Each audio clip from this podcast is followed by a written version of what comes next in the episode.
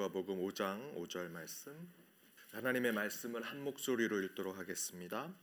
시몬이 대답하여 가로되 선생이여 우리들이 밤이 맞도록 수고를 하였으되 얻은 것이 없지만은 말씀에 의지하여 내가 그물을 내리리이다 하고 다시 한번 읽어보겠습니다. 함께 읽겠습니다. 시몬이 대답하여 가로되 선생이여 우리들이 밤이 맞도록 수고를 하였으되 얻은 것이 없지만은 말씀에 의지하여 내가 그물을 내리리이다 하고 아멘. 네, 오늘 다시 기회를 주신 것에 감사하라라는 제목으로 함께 말씀을 나누고자 합니다. 그리스 신화에 카이로스라는 신이 있습니다. 카이로스 신이라는 그 신의 모양이 앞에는 머리가 무성하고 뒤에 머리가 없습니다. 우리 사람은 앞머리가 빠지는데 이 신은 앞머리가 무성하고 뒤에 머리가 없는 그런 모양을 하고 있습니다. 사람과 반대로 되어 있죠. 이 카이로스 신은 사실은 기회라는 것을 상징하는 것입니다. 앞이 무성해서 앞에 머리가 무성해서 언제 기회가 오는지 모르게 만드는 것이죠. 그리고 뒤에 머리가 없어서 뒤에가 민머리라서 기회가 지나가면 다시 잡을 수 없게 하는 그런 것을 상징하는 것이 바로 카이로스 신의 모양입니다. 우리 그리스도인은 하나님 앞에 바로 그 알아보기 힘들고 뒤로 지나가면 잡을 수 없는 그 기회를 주님께서 우리에게 주신 자들이라 저는 믿습니다. 그리스도인은 하나님께 기회를 받은 자들입니다. 이 이야기는 사람들이 과거에는 기회를 얻었지만 그 이후에 그 기회를 처음 기회를 놓치고 나서 사실 우리는 그 기회에 놓친 삶을 살아가며 실패자로 때로는 루저로 세상을 살아갔습니다. 그런데 지금 저와 여러분과 같은 그리스도인이 된 하나님을 믿는 자들은 다시 그 기회를 얻게 되었다라는 것입니다. 실제로 성경 인물의 삶을 돌아보면 다시 주신 기회의 삶을 잘 살고 있는 사람들입니다. 아담과 하와는 인류 최초로 범죄함, 에덴 동산 안에서 에덴 동산에서 쫓겨났고 그것을 저주의 삶으로 이어가게 된 인물입니다. 평생 유리방황하는 심판받은 자로 죄인의 삶을 살아야 함에도 불구하고 하나님은 다시 한번 기회를 주셨고 그들이 인류의 대를 이어갈 수 있는 자들로 만들어 주셨습니다. 모세는 어떻습니까? 모세는 두 번, 아니 그 이상의 기회를 하나님이 주셨습니다. 갓난 아이일 때는 애굽의 그 법령대로 죽어야 할 존재였지만 그 어머니와 그 가족들에 의해서 유모에 의해서 나일강에 던져졌고 그 가운데 하나님이 다시 기회를 주셔서 애굽의 공주에게 발견돼서 왕자로 궁정에서 살게 되었습니다.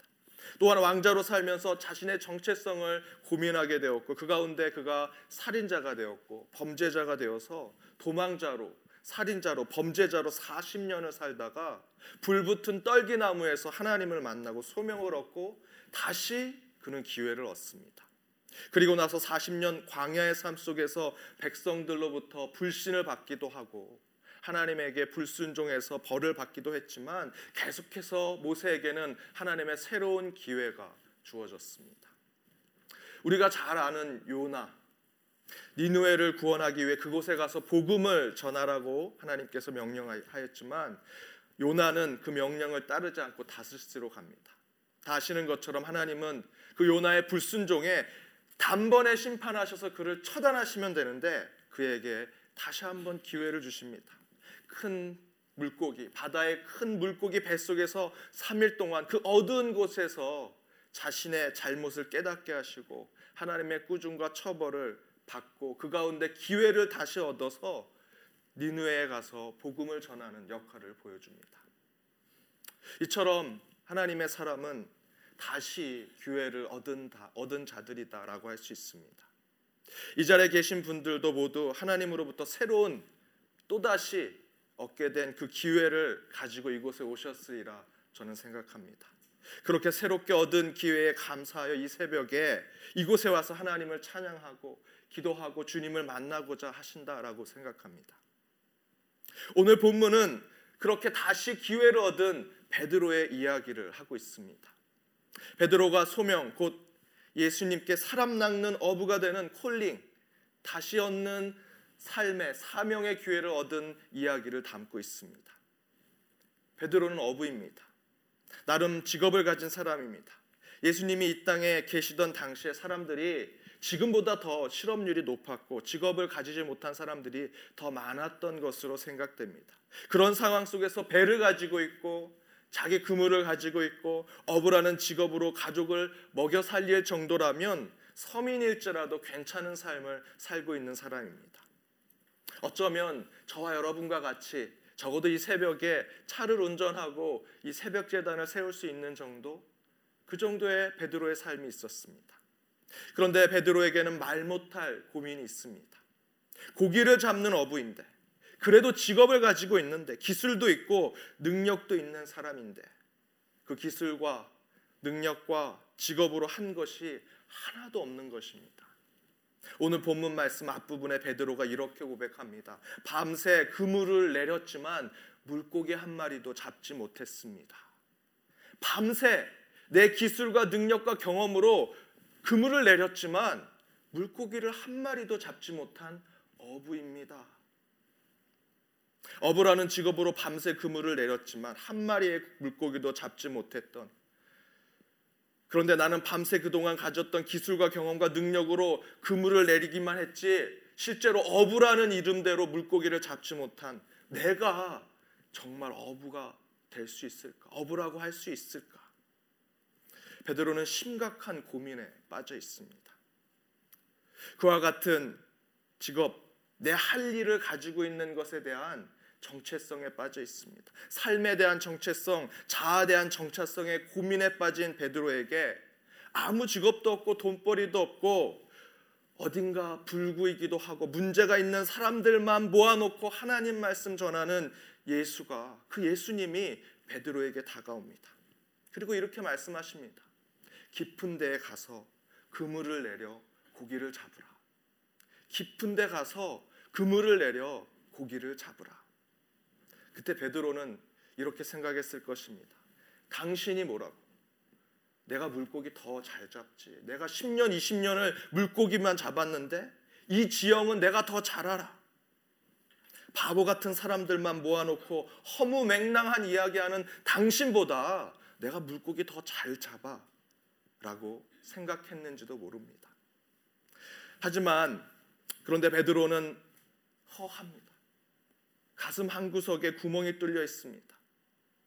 예수를 탓하면서 예수와 함께 허무맹랑한 하늘에 그리고 사랑에 대한 이야기하는 그들을 탓하면서도 자신 안에 뚫려 있는 구멍을 메우지 못합니다.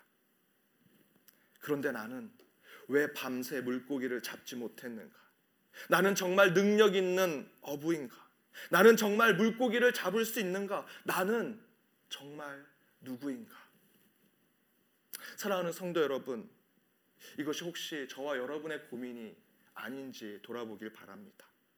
난 나름 직업이 있고, 나 나름 물질과 부도 있고, 가족도 있고, 관계도 좋고, 위치도, 직분도, 직위도 잘 갖고 있어. 세상적으로도 나름 성공한 사람이야. 적당히 잘 가지고 있으면 됐지. 그런데 실제로 그것을 통해서 내가 얻는 것이 없고 잡지 못하고 밤새 수고만 했지 물고기 한 마리 못 잡는 이 베드로와 같은 모습이 내 안에 있지 않은지 여기서 물고기는 전도의 대상자들 만 이야기하는 것이 아닙니다.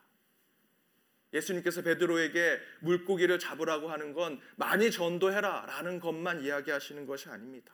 여기서 물고기는 저 깊은 곳에 있는 물고기는 저와 여러분의 삶의 목적, 삶의 의미를 이야기합니다. 우리는 지금 하나님이 주신 계획과 비전과 소망에 내 삶의 의미와 목적을 찾고 있는지 바로 그때 예수님께서 베드로에게 말합니다. 깊은 데에 가서 그물을 내려 고기를 잡으라. 이 말의 의미는 너의 내면 깊은 곳으로 들어가 너의 진짜 모습을 잡아라. 지금까지 내가 1차원적인 껍데기의 삶을 살았다면 이제 그 껍데기를 벗고 진짜 너에게 주어진 삶을 살아라. 껍데기 너머의 깊은 곳에 너의 인생에 주어진 하나님의 음성을 듣고 하나님이 주신 계획과 비전 가운데 살아라. 그것이 곧 하나님은 베드로에게 진짜 인생의 기회를 주는 소명의 말씀인 것입니다. 사랑하는 여러분, 하나님은 지금도 우리를 부르고 계시고 새롭게 기회를 주고 계십니다. 나는 제대로 하고 있다고 생각하는데 나는 지금 잘 살고 있다고 생각하고 있는데 혹시 오늘 본문의 베드로처럼 물고기 한 마리도 못 잡으면서 나는 어부요. 나는 이 정도 직업을 가진 자요. 나는 이만큼 물질을 가진 부자요. 나는 이렇게 성공한 사람이요. 나는 이렇게 뛰어난 자녀를 둔 사람이요. 나는 세상에서 인정받은 사람이요. 라고 하면서 밤새 그물을 내린 빈 그물만 들고 빈 배만 보면서 허무한 삶을 살고 있지는 않은지. 여러분, 하나님은 지금 우리를 부르고 계십니다. 그리고 우리에게 다시 기회를 주고 계십니다. 세상의 껍데기를 벗어라. 너의 영혼, 너의 깊은 곳에 향한 하나님의 계획을 회복하라. 지금 주어진 그 금을 곧 너의 직업과 너의 삶과 너의 물질과 너의 달란트로 진짜 무엇을 해야 하는지 깨달아라. 2000년 전 베드로에게 부르셨던 그리고 다시 기회를 주셨던 주님께서 지금 저와 여러분에게 소명을 주시고 콜링을 부르시고 다시 기회를 주신다 저는 믿습니다.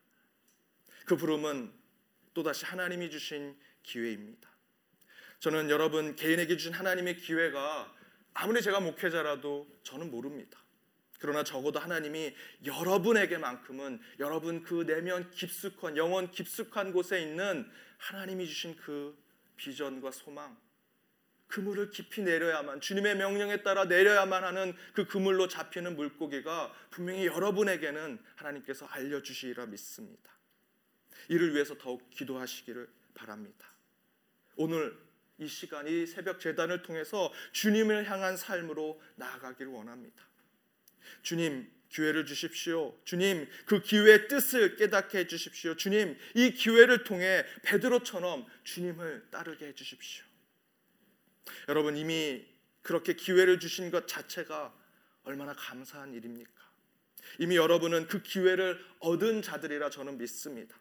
이 새벽 재단을 세우는 것만으로도 분명히 하나님께서 여러분에게 귀한 그물을 허락하시고 깊은 곳에 그물을 내려라 명령하셨다 저는 믿습니다. 이제 함께 기도함으로 그 감사가 채워지도록 그 그물을 내리고 영원 여러분 영원 깊숙이 여러분 내면 깊숙이 자리 잡고 있는 하나님이 원하시는 뜻을 붙잡는 이 시간이 되기를 바랍니다. 기회의 의미, 기회의 뜻, 주신 기회의 미래를 붙잡을 때 저와 여러분 감사로 채워주리라 믿습니다. 오늘 하루 다시 주신 그 기회의 삶을 붙잡고 감사가 매 순간 일어나는 오늘 하루의 삶이 되기를 주님의 이름으로 축원드립니다.